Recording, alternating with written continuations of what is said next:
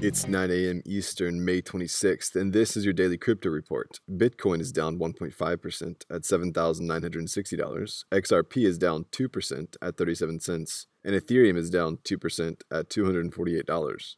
Those are leaders by market cap. Top gainers in the last 24 hours Counterparty up 63%, Aeron up 28%, and Storm up 17%. Today's headlines Binance has confirmed that margin trading is on the way. The company has begun testing it with selected users and plans to launch it soon. It's a bit unclear what the leverage will be, as well as what tokens and coins will be available for trading, but if you're a Binance user, this is a story to keep an eye on.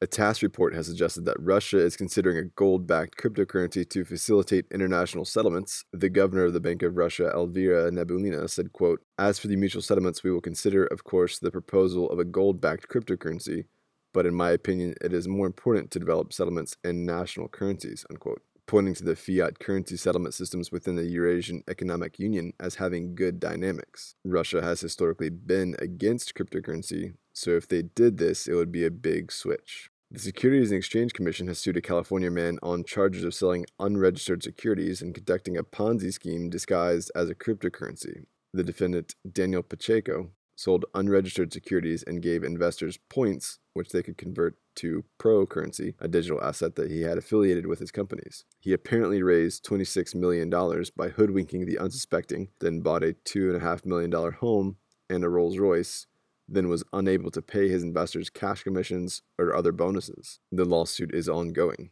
And finally, a potentially malicious vulnerability has been flagged on walletgenerator.net, the site known for generating public and private key pairs. The malicious code causes it to produce duplicate keys and perhaps even stores the generated key pairs on the server.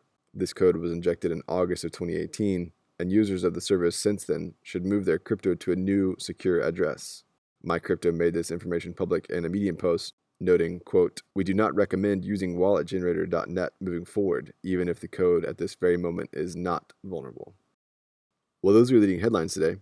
Visit us at dailycryptoreport.io for sources and links. Find us on social media, add us to your Alexa Flash briefing, and listen to us everywhere else you podcast under Daily Crypto Report.